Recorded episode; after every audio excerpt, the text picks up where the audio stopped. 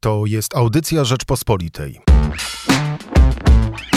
Polityczne Michałki.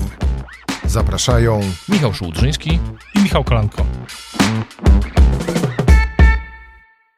Dzisiaj w Politycznych Michałkach podsumujemy sobie ostatnią prostą kampanii wyborczej, ale też podsumujemy sobie mniej lub bardziej całą kampanię. Liczba Michałków się zgadza, bo jest ze mną oczywiście Michał Kolanko. No i jest Michał Płociński. Dzisiaj jako taki trochę druh zastępowy, mówiąc żartem ze Starego Polskiego Radia, w zastępstwie Michała Szuładrzyńskiego, który wróci już w wieczór wyborczy, bo to są ostatnie polityczne Michałki kampanii wyborczej, ale w niedzielę wieczorem, jak już cokolwiek będzie wiadomo, a będziemy chociaż znać exit pola, pojawią się pierwsze powyborcze Michałki polityczne już w starym składzie. Podsumujmy sobie, Michał, dzisiaj to, co się tak naprawdę wydarzyło w ostatnich dniach. Zacznijmy od tego i to, co ty czujesz przed zbliżającymi się już za trzy dni, dwa dni wyborami parlamentarnymi. Czy to, że sondaże stoją w miejscu i w zasadzie od tygodnia, a może nawet od półtora tygodnia nie ma tam prawie żadnych skoków, Prawo i Sprawiedliwość trzydzieści trzy do trzydziestu czterech procent, Platforma Obywatelska dwadzieścia osiem procent, dwie partie, Trzecia Droga i Lewica około dziesięć procent i Lewica oscylująca osiem do dziewięciu procent. Czy to oznacza, że ta końcówka kampanii no, jest jakaś taka mierna, nieruchliwa, niewiele w niej się dzieje? Ogólnie zarówno końcówka kampanii, jak i cała kampania, co już pisaliśmy w Plusie i Minusie tydzień temu, jest niezwykła pod tym względem, że to jest zupełnie nowa kampania wyborcza, której nie, nie było takiej wcześniej. Też pod względem, jakby to ująć, braku interakcji między głównymi siłami, co było widać w czasie poniedziałkowej debaty. Niejako ta debata była trochę symbolem tej kampanii, w której niewiele mówi się między sobą. Jeśli już, to są takie, czasami to są podprogowe komunikaty, w tym sensie, że nie ma interakcji, tak jak nie było interakcji między tymi, którzy byli w tej debacie. Są wzajemne ataki oczywiście, całkiem ostre, ale nie ma rozmowy. Myślę, że to była kampania, w której i taką tezę postawił dzisiaj na, postawił na przykład postawił Bartosz Rydliński z U K S W, że to była kampania, w której, w której właśnie nie było takiej wprost rozmowa, była tylko rozmowa, była tylko kierowanie komunikatów na wiele sposobów do tych już mniej lub bardziej przekonanych, że chociaż tak dużo się mówiło o niezdecydowanych, to tak naprawdę najważniejsze były te partyjne bazy. I taki był też ostatni tydzień tej kampanii, bo ona była też definiowana przez wydarzenia zewnętrzne, mniej lub bardziej. Jednym z wydarzeń, które na pewno defini- zdefiniowały ten cały ostatni tydzień, była ta debata, jeśli można to nazwać w ogóle debatą. I z niej głównym wnioskiem jest, było to, że politycy PiS przynajmniej uważali, że dostali impet na ten ostatni tydzień, a w Platformie te nastroje nie były takie dobre. I z drugiej strony Trzecia Droga i Lewica uznawały, że ta debata jest dla nich dużym sukcesem i dała właśnie taki impet na ostatni tydzień kampanii. Drugim wydarzeniem, które definiował ten ostatni tydzień kampanii, to oczywiście dymisje generałów, temat, który ujawniliśmy jako pierwsi redaktora, piórem redaktora Marka Kozubala. No i reakcja na ten kryzys, tak, zarówno ze strony PiSu, jak i Platformy, czy innych partii. Na trzecim wydarzeniem, które się wisi nad tym wszystkim, to oczywiście sytuacja w Izraelu i też ewakuacja polskich obywateli z Izraela. I to są trzy rzeczy, które, gdy rozmawiamy właśnie na koniec już, tej ostatniej, zupełnie ostatniej prostej, gdy już es em esy czy informacje od sztabów z wydarzeniami ostatnich godzin są już rozesłane, no to te, te trzy wydarzenia będą wpływać na wynik wyborów i mogą sprawić, że... Mm, że te wyniki realne będą inne niż sondażowe, że ta inercja, o której mówiłeś, się w ostatniej chwili zmieni, zwłaszcza, że też już, co już wie, widać z badań, no Polacy teraz, co jest oczywiste, są szczególnie wyczuleni na politykę i patrzą na nią inaczej niż przez ostatnie miesiące czy nawet, czy nawet lata. Więc to jest taki mój...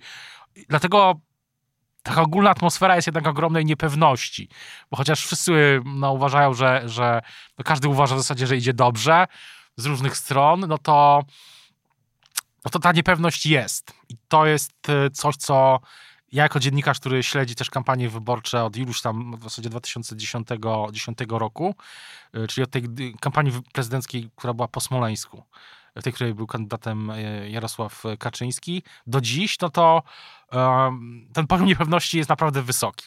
Czyli, że często było tak tuż przed wyborami, że mogliśmy się czegoś spodziewać, wiedzieliśmy mniej lub bardziej, jakie będą wybory, naj, jakie, jakie będą wyniki wyborów, najwyżej sobie zostawialiśmy kilka niewiadomych, a teraz chyba jest tak, że tych niewiadomych jest dużo więcej niż pewników. Pewnik jest taki, że, że wynik będzie mniej więcej remisowy, tak?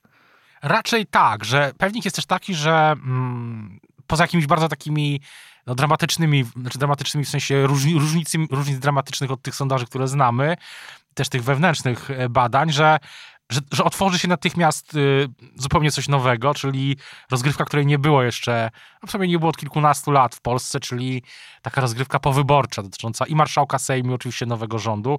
Y, y, no i wynik wyborów ją ustawi.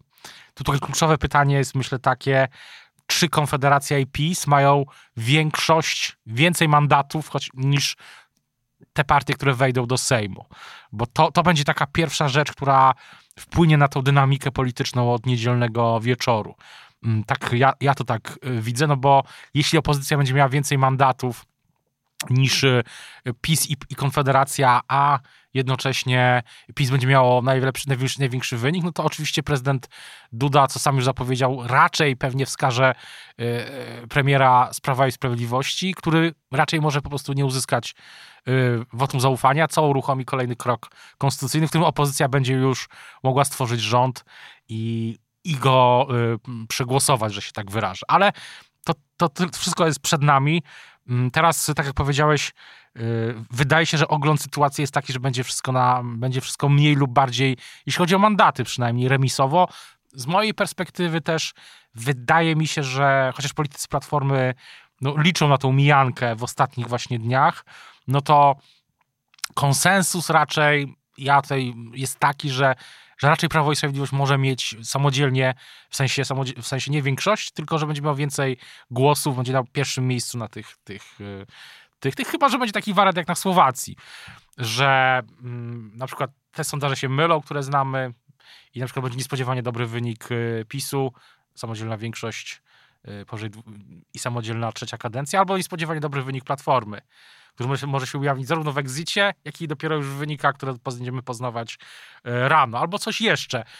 Mogą wejść bezpartyjni samorządowcy, to oczywiście mało prawdopodobne, ale jest taki wariant.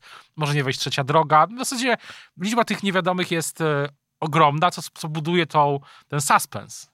A nawet jeśli okaże się, że Prawo i Sprawiedliwość ma z, wraz z Konfederacją ponad dwieście trzydzieści mandatów, to nie będziemy wiedzieli, co to oznacza w praktyce. Bo dajmy sobie taki pierwszy scenariusz. Lewica, Trzecia Droga i Koalicja Obywatelska łącznie dwieście trzydzieści cztery mandaty, no to rozumiemy, że PiS nie będzie w stanie powołać rządu. Raczej nie, chyba że, chyba że dojdzie poczekają, do... Jakichś... Poczekają, ta opozycja nazywana demokratyczną poczeka na drugi krok powołania rządu, czyli przez parlament i ten rząd powoła. To mniej więcej możemy tak wtedy założyć. Wcześniej trzeba wybrać marszałka Sejmu. A co też będzie mocno skomplikowane. Będzie skomplikowane, zwłaszcza jak Konfederacja na przykład teraz powiedziała, profesor Wiper to powiedział parę dni temu ładnych, że ich kandydatem jest Krzysztof Bosak i albo Bosak, albo nie będzie żadnych rozmów z nikim. No ale Donald Tusk jest szczwanym graczem, może pójść na taki układ po to, żeby potem szybko i sprawnie powołać rząd z innymi partiami. Tak, tylko że na przykład w tym wariancie, i to jest też interesujące, myślę, w tej matematyce, może ta matematyka, matematyka wyglądać tak, że żeby Koalicja Obywatelska mogła stworzyć jako największa partia obecnej opozycji rząd, będzie potrzebowała na przykład i Lewicy, i Konfederacji. To mało prawdopodobne, ale możliwe. Ale Lewica już teraz powiedziała, że nie.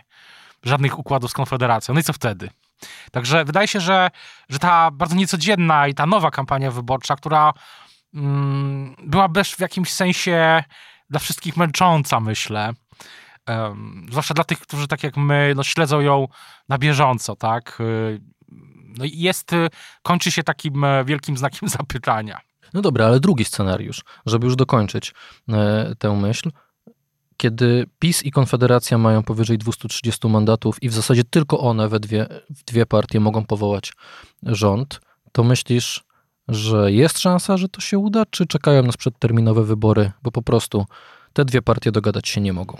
Myślę, że, że szansa na to jest. Oczywiście jest też taki wariant yy, próby dokonania rozłamu w samej Konfederacji, bo Konfederacja sama w sobie nie jest spójnym, yy, spójnym bytem, tak? Tam są różne środowiska. Też nie do końca wiemy, kto w ogóle do Sejmu z Konfederacji trafi.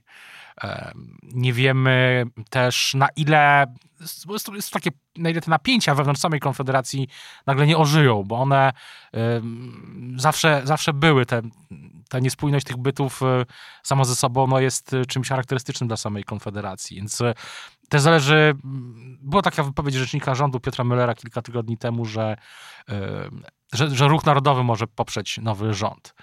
Także wszystko, wszystko, także ta kampania była męcząca, ale to, co będzie później, to może być jeszcze bardziej męczące. Męcząca mówię to w sensie takiego ekstre, ekstremum, tak? Tak bym to powiedział. Takiego, um, takiej jazdy już po bandzie. I to nie mówię, bo jestem symetrystą w końcu, że wiadomo, że nie ma czegoś takiego jak symetryzm, ale e, w, w praktyce, ale oczywiście jestem uznawany za symetrystę przez tych, którzy w ten sposób chcą y, ko- kontrolować język i, i debatę, zresztą im się nie udaje, no to y, jako symetrysta powiem, że, ten, że różne takie no, skrajne rzeczy były z różnych stron, tak? Y, zwłaszcza z tych dwóch głównych polaryzujących, tak?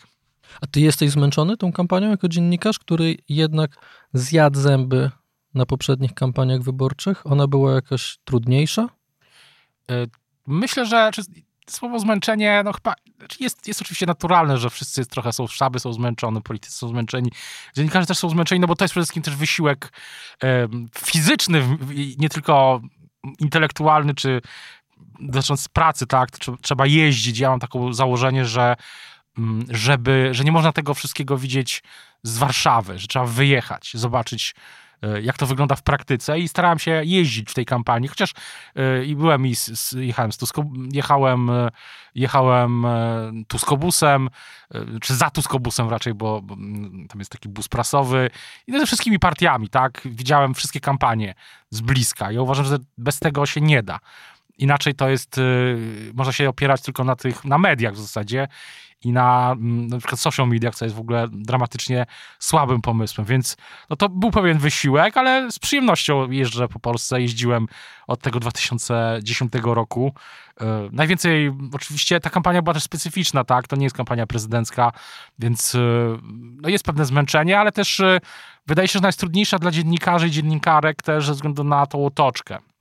Czyli na, na bezprecedensowy te strumienie nienawiści, które się wy, wylewają do, wobec mediów z różnych stron, tak, anonimowy hejt, yy, częściowo sterowany przez niektóre siły lub yy, ludzi, którzy się uważają za ważnych, tak, yy, kierowany wobec mediów, tak. Yy, nie mówię tutaj tylko o tym, że, a z drugiej strony też jak polity, że politycy PiS zwłaszcza no, ustawiają media w roli, yy, w roli partii politycznej, z którą trzeba walczyć, tak?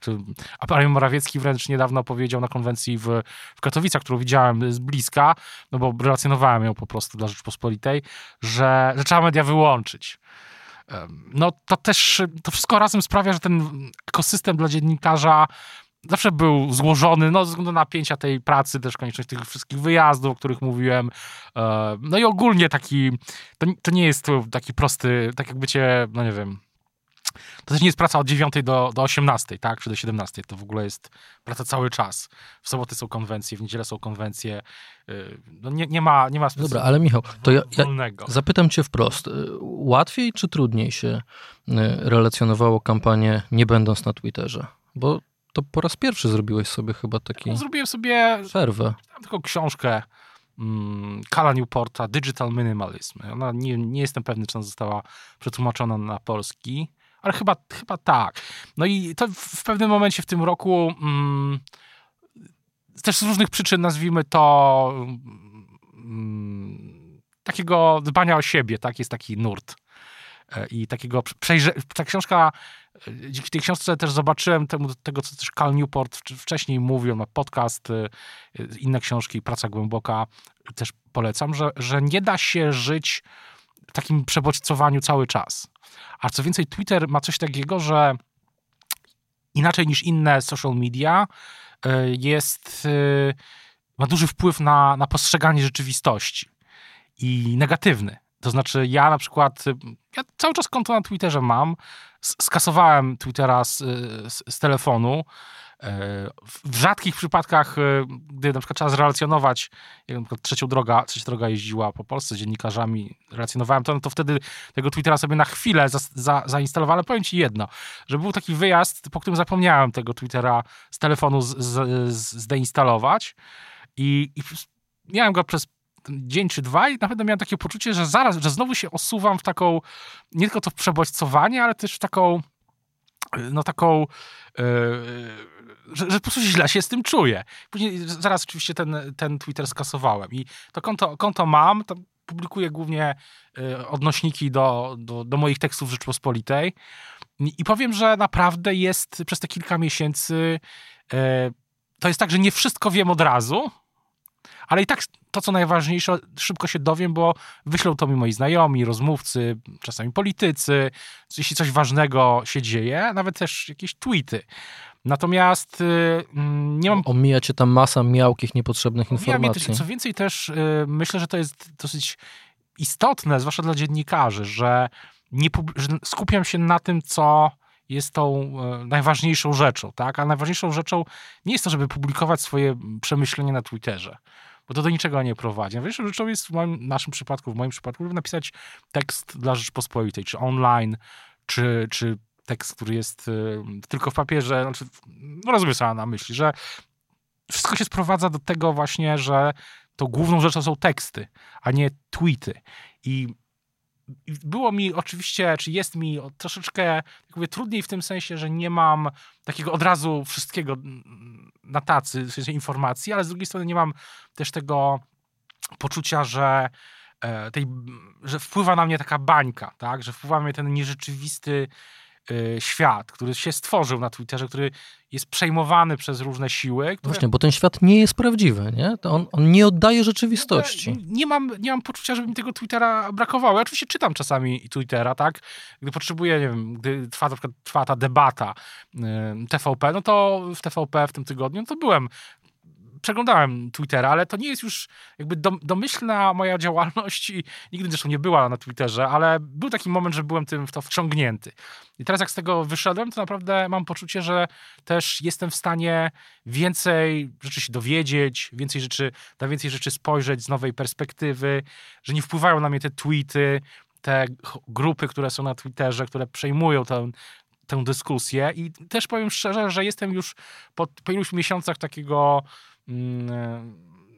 odejścia czy wyjścia, bo to nie jest całkowite wyjście. Też Cal Newport tak to mniej więcej doradzał, że na początku na trzydzieści dni się odcinasz od wszystkiego. Tak go przynajmniej zrozumiałem. Później potem sobie dawkujesz. Segmentuję, że na przykład z telefonu skasowałem wszystkie aplikacje social media, poza Instagramem, bo lubię robić zdjęcia. Ale domyślnie mam tylko Instagram, bo sobie robię zdjęcia i to też relacjonuję kampanię wyborczą w ten sposób. Natomiast... Yy, myślę, że to nie jest przypadek, że pod koniec kampanii wyborczej rozmawiamy o zdrowiu psychicznym, tak, bo to jest to, to, to chyba... zdrowia psychicznego też. I, yy. Natomiast też powiem szczerze, że dużo łatwiej mi też wyczuć, kto dużo korzysta z Twittera, a kto nie. Wystarczy dziesięć minut, piętnaście minut rozmowy, bo to widać od razu, m, kto ma jakie tezy, tak? Kto, kto co mówi, kto w jaką rzeczywistość wierzy, bo ta kampania też... Po raz pierwszy, myślę, jest też kampanią, w której tak rozjechały się rzeczywistości polityczne, żeby już zostawić to yy, na chwilę te social media, że rzeczywistość PiSu i Platformy jest tak odrębna, nie mówię tu o mniejszych partiach, tak? Na razie skupię się na tych, które, które żyją z tej polaryzacji. Że, że ona po prostu w zasadzie do siebie już nie pasuje, tak? Że to jest w ogóle... Że nie tylko interpretacja się różni, ale fakty, fakty się różnią. Fakty zaczęły się różnić i fakt, no nie wiem, afera wizowa, tak? To są odrębne fakty i ciężko to w ogóle zde, zdemistyfikować, tak? Kiedyś, i to też jest niestety, myślę, kontynuacja na przykład tego, co było, w, co się wydarzyło w Stanach Zjednoczonych w kampanii w dwutysięcznym, kiedy wygrał, wygrał Trump, czyli w dwa tysiące szesnastym roku. I do tego punktu też dochodzimy. Natomiast oczywiście to też jest w jakimś sensie efekt, czy, czy, czy sytuacja, która jest mm, wynikiem tej polaryzacji, tak? Też personalnej. I też, tak samo zresztą te sondaże, o których mówiliśmy, te wewnętrzne, no one też są odbiciem pewnej rzeczywistości. Kto, jak sobie założy pewną rzeczywistość, to później dostaje, częściowo to tak działa oczywiście, nie do końca, pewne rezultaty. Więc w tej niedzieli, już tak jakby też wracając do niedzieli, że to jest tak, że ta rzeczywistość się po prostu w jakimś sposób zweryfikuje, że nie będzie można... Będziemy wiedzieć na pewno jedno w pewnym momencie. Miejmy nadzieję, że tu nie będzie żadnych kłopotów. Nie sądzę, żeby były. Że będziemy wiedzieć, cztery, poznamy nazwiska, imiona i nazwiska posłów i posłanek kolejnej kadencji. To będzie jakiś fakt. Nie będziemy, no. można, nie będziemy mogli z tym dyskutować. No to dopiero w poniedziałek albo nawet we wtorek rano, prawda? Prawdopodobnie tak. To są kwestie. I, i, i poznamy wyniki referendum i też poznamy skład nowego Sejmu. I to będzie... punkt wyjścia. To jest dyskusyjny punkt wyjścia. Dyskusyjny. I to będzie coś, co, czego nie będzie dało się wyspinować, czego nie będzie dało się prze, przerzucić jakąś narracją na, na Twitterze. W ogóle też, jak ja mówię o tym, bo ja też rozmawiam z kolegami, koleżankami i mówię o tym Twitterze, to niektórzy mówią, że mi zazdroszczą. To znaczy... Miałeś odwagę. Ale to też... Też naprawdę niczego, y, czuję się naprawdę dużo lepiej dzięki temu, że ta kampania wygląda y, w ten sposób. Cały czas z tym założeniem to nie jest takie pełne wyjście. No dobra, ale to może jest rzeczywiście coś, co powinniśmy też polecić naszym widzom, naszym słuchaczom. No i idą wybory, zostały nam dwa dni. Może nie ma co siedzieć w mediach społecznościowych. I tak jest cisza wyborcza, więc lepiej sobie naprawdę odpocząć, poczytać media, osta- ostatnie sondaże, książki, e, poczekać na te wyniki, wrócić do nas na przykład w wieczór wyborczy, e, posłuchać nowych e, e, politycznych Michałków już o tym, co wiemy, sprawdzić komentarze publicystów, którzy to przeanalizują w niedzielę wieczór. Wydaje mi się, że, wydaje mi się, że, że nie tylko już Twitter, bo to jest taki, nie, tego serwisu już wprost nie ma, to jest taki trochę, żeby to nie było tak, że ja uważam, że to jest tylko to, ale chodzi o to samo, cały ten całokształt tego, że, że, że trzeba wyjść do rzeczywistości, która jest poza telefonem. I to brzmi banalnie, to w ogóle brzmi jak e, jakoś, jakoś tak dziwacznie, ale, ale naprawdę... Przez te ostatnie moje miesiące też tej obserwacji i tego, tego, co ja widzę, no mam takie poczucie, że, że naprawdę trzeba przez tą, przynajmniej może w tej ciszy wyborczej, ale w ogóle tak więcej zderzać się z rzeczywistością, a przede wszystkim z innymi ludźmi. Tak? Że ten kontakt, to Cal Newport też o tym pisze, w, czy, czy mówił w swoim podcaście, ale sytuacja, w której jednak dziewięćdziesiąt procent komunikacji międzyludzkiej to nie jest taka komunikacja, jak my teraz rozmawiamy, tylko to jest komunikacja przez komunikator, przez tekst, przez jakieś emoty. Bez emocji. Bez emocji, bez głosu nawet. Że, że to prowadzi do tego, że mamy dużo więcej znajomości. Nie mówię tu głębokich, ale one są głębokie i przede wszystkim mm, tkwimy w tym, w tym telefonie. Nie rozma- przestaliśmy, ludzie przestali ze sobą, tak jak w tamtej debacie, tak? Nie, nie rozmawiają już ze sobą. Kreują, rozmawiają, co więcej, wydaje mi się, że rozmawiają, wysyłając te, te komunikaty, ale to nie jest taka rozmowa, która jest, wydaje się, dzisiaj potrzebna. Gdyby więcej było takich rozmów, to też ten okres powyborczy mógłby wyglądać inaczej, bo nie tylko chodzi o wyniki, nie chodzi mi o wyniki, tylko chodzi o to, że, że być może... I to będzie chyba największe wyzwanie w ogóle przed klasą polityczną w Polsce dzisiaj, że być może ten układ sił będzie taki, że będzie potrzebne jakiś rodzaj porozumienia. Takiego właśnie opartego na zaufaniu. Porozumienia, którego w polskiej polityce od bardzo dawna nie ma. Ale może być Bo tak, nie było potrzeby, żeby go budować. Może być tak, że trzeba będzie gdzieś na chwilę yy, właśnie wyjść z tego... z tych swoich baniek. I to może być też, myślę, że to może być nawet bardziej interesujące niż sama. Ja, ja myślę, że to może być traumatyczne przeżycie dla wielu polityków. Współczujemy w takim razie politykom, którzy wreszcie będą musieli wyjść z tych swoich y, miło urządzonych banieczek y, internetowych. No to co? W niedzielę będzie więcej wiadomo. W niedzielę wracają polityczne Michałki. Zapraszamy Państwa oczywiście do tego, żeby sprawdzać, co się pojawia na naszym portalu r p kropka p l, bo będzie sporo w niedzielę też komentarzy, a Ty mnie zmobilizowałeś dzisiejszą rozmową do tego, żeby jutro w już ciszy wyborczej napisać komentarz w obronie ciszy wyborczej. Tak, dałeś mi do myślenia i myślę, że ten cały atak na tą ciszę wyborczą, jakie to jest w ogóle z poprzedniego systemu niepotrzebne, on też nie bierze pod uwagę tego, że my potrzebujemy trochę się odciąć. Potrzebujemy, na pewno. Dzięki bardzo. Michał Płociński. Michał Kolanko. Dziękujemy. Słuchaj więcej na stronie podcasty kropka r p kropka p l. Szukaj Rzeczpospolita audycje w serwisach streamingowych. Poznaj mocne strony Rzeczpospolitej.